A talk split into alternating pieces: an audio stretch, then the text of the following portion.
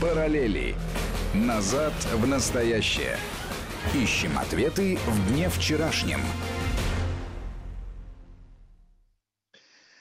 16, 15 часов 35 минут э, в российской столице. В эфире Вести ФМ э, программа «Параллели». Как всегда в это время Армен Гаспарян, пусть на удаленке, но в эфире. Ждем сейчас подключения э, Марата Сафарова. Там какие-то, видимо, технические сложности э, возникли, но надеюсь, что они э, будут преодолены. Э, между тем, какую уже э, неделю продолжается борьба с коронавирусом, но я вот не устаю искренне удивляться многим событиям. Вот казалось бы, да, есть пример Италии, невероятно трагичный и во многом, ну, поучительный как минимум. Есть пример Соединенных Штатов Америки. Есть пример э, Испании или Великобритании.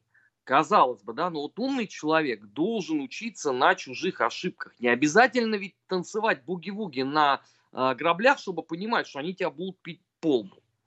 Но вот смотришь иной раз новости о том, что вытворяют наши с вами сограждане определенные, ну и просто диву даешься.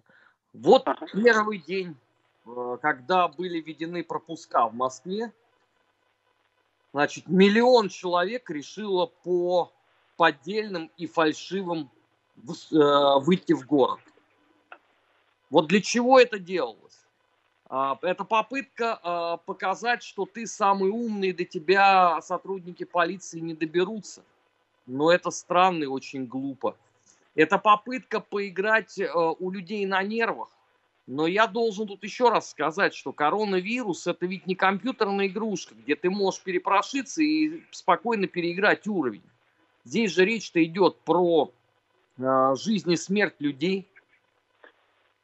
Логика вот этих поступков, она в чем? Показать свою э, оппозиционность по отношению к власти. Так это не к власти, а это непосредственно к населению страны. Так что, Армен, приветствую. Всем...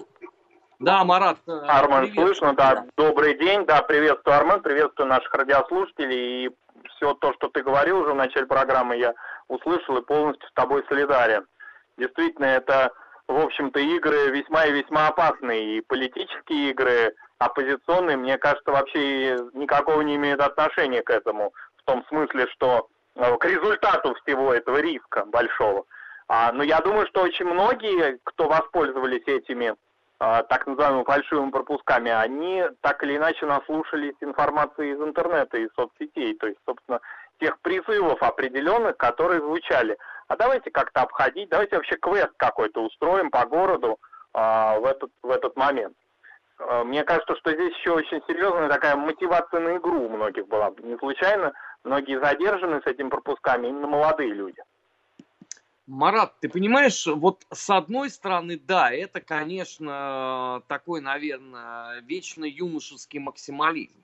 Но с другой стороны, у нас ведь э, подобного рода вещами занимаются люди, от которых, ну, вообще никоим образом этого я вот, например, не ждал. Вот, например, митрополит Саратовский и Вольский Лонгин выступил с осуждением – властей, которые ограничили доступ прихожан в храм. И вот я сейчас цитирую просто, что он говорит. А, это примеры, хорошо памятные старшему поколению христиан, пережившему советские гонения. Каждый такой пример, по моему благословению, будет фиксироваться для того, чтобы исполнителя этих безумных приказов можно было впоследствии привлечь к ответственности. Ну, послушайте, ну, это странно, по крайней мере. Но он же сам понимает, э, что есть сложность э, современной эпидемиологической обстановки. Причем здесь 28 статья Конституции Российской Федерации. Что это за составление иллюстрационных списков? И причем здесь гонения на христиан, которые были в Советском Союзе в 30-х годах? Ну какое все это имеет отношение к дню сегодняшнему? Ну что это уже вот? Это что, корона минус головного мозга, что ли, получается, на некоторых людей начал воздействовать? Ну это же просто страшные вещи-то начинают происходить. Да, и, кстати говоря, собственно, если его, его прихожане заразятся, и не дай бог, да, произойдут какие-то серьезные с ними испытания с их здоровьем, то кто будет нести ответственность за это? Поскольку понятно, что ситуация напряженная в разных регионах, она по-разному напряженная. Но, тем не менее, все-таки вот эта инициатива, которая Русской Православной Церковью э, была выдвинута, в частности, в центральных наших областях, да, все-таки о недопущении прихожан э, вот в эти светлые пасхальные дни, невозможности пока посетить храмы. Собственно, с этими же инициативами выступили представители других наших традиционных религий. Да, это очень тяжелый выбор. Вот так сложилось, что в эти весенние дни э, все это пришлось и на пасхальную неделю придется уже, да, и, собственно, сам праздник, и на завершение поста. Все это ясно. Это большое-большое испытание. Об этом патриарх говорил.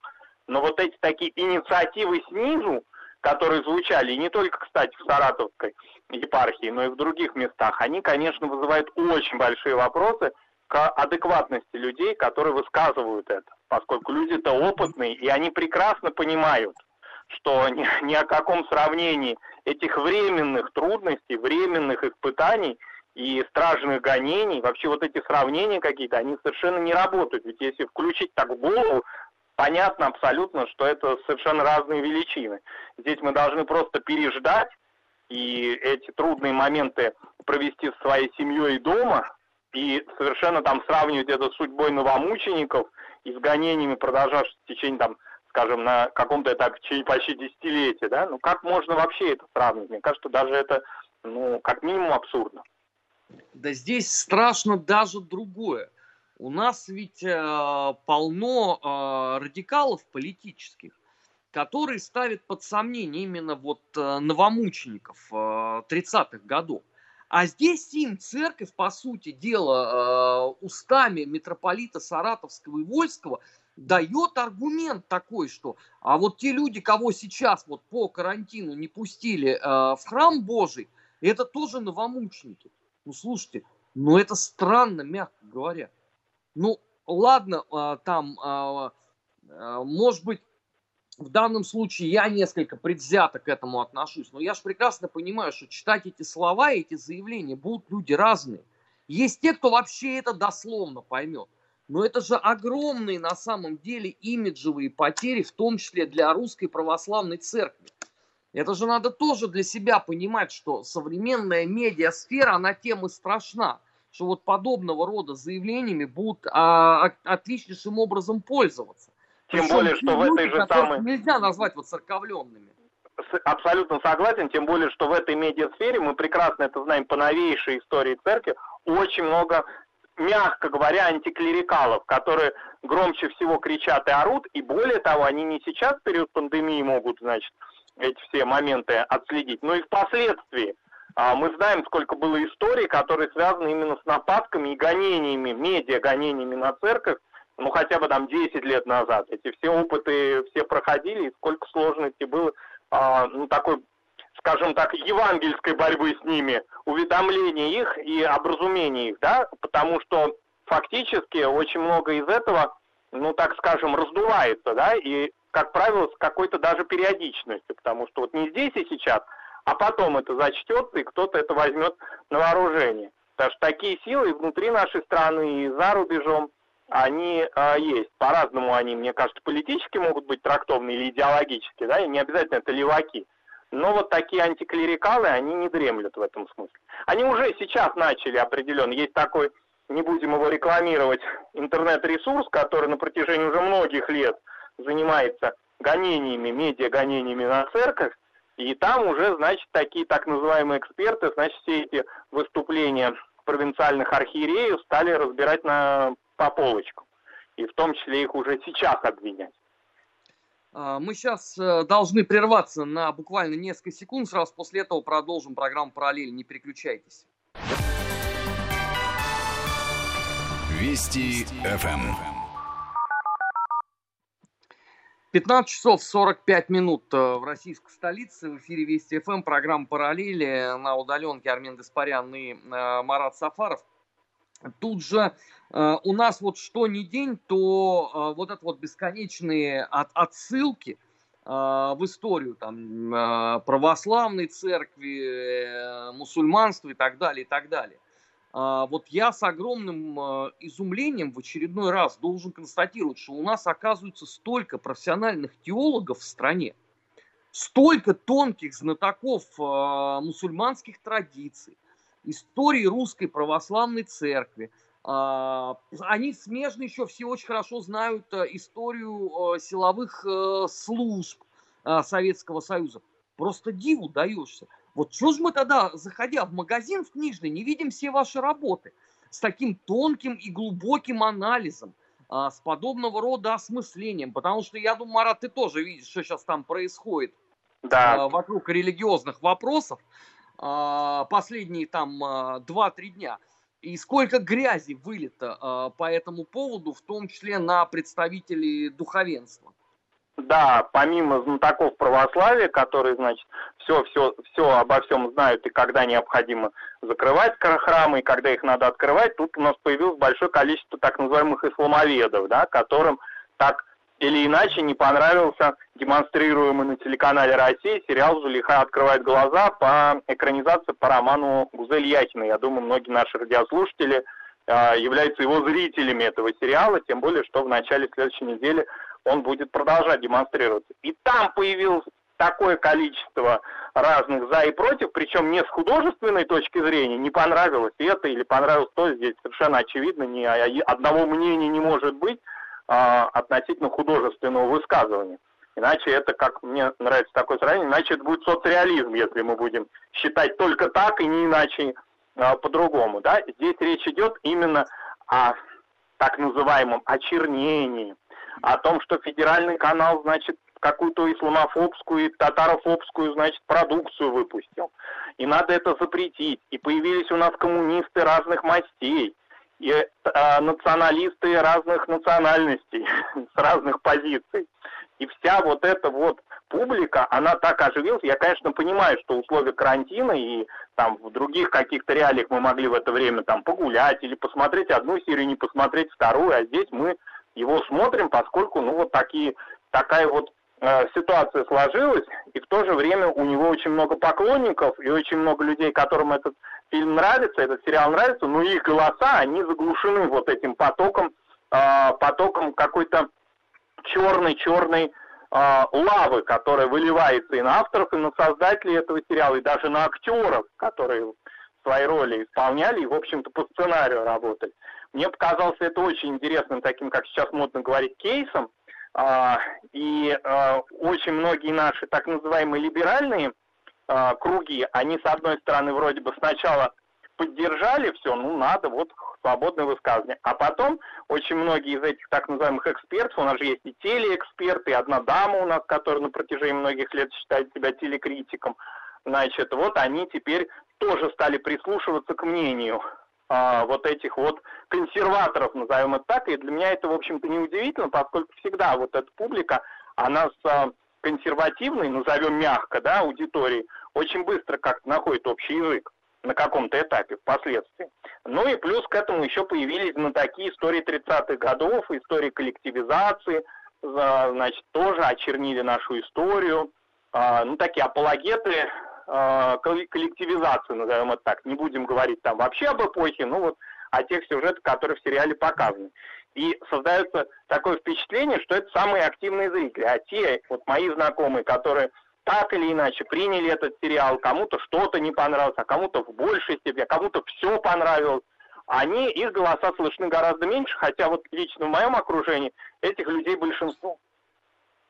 Да, меня, понимаешь, э, в данной э, ситуации меня не очень сильно а, заботит условно там художественная какая-то составляющая, потому что, на мой это вообще вкус э, искусство неоценимо, потому что здесь будет определенный процент вкусовщины присутствует. Меня просто поражает другое, что откуда вообще берутся все вот эти клоуны бесконечные, да, которые э, позволяют себе делать э, подобные заявления, э, которые искренне считают, что вот их мнение, оно единственно правильное, а все остальные должны а, пасть ниц на колени, а, поклониться низенько и сказать спасибо Господи, что а, в земле российской а, уродился такой гений. Но у меня вопрос в другом. А скажите, а вот можно посмотреть вообще плоды интеллектуальных усилий всех вот этих гениев? Вот эти все балаболы, которые бегают там и орут, а, антисоветчина там, еще чего-то. Можно посмотреть на ваши исследования вот конкретно по этому историческому промежутку времени. Что там очень написали? интересно, Армен.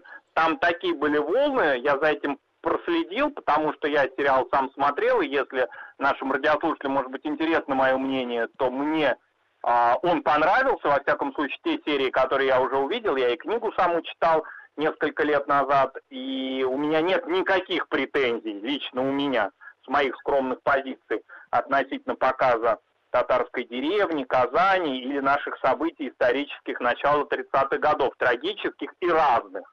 У меня нет к этому вопросов никаких, мне представляется, что все адекватно и все и в художественном, и в содержательном, фактологическом даже смысле абсолютно на высоком уровне.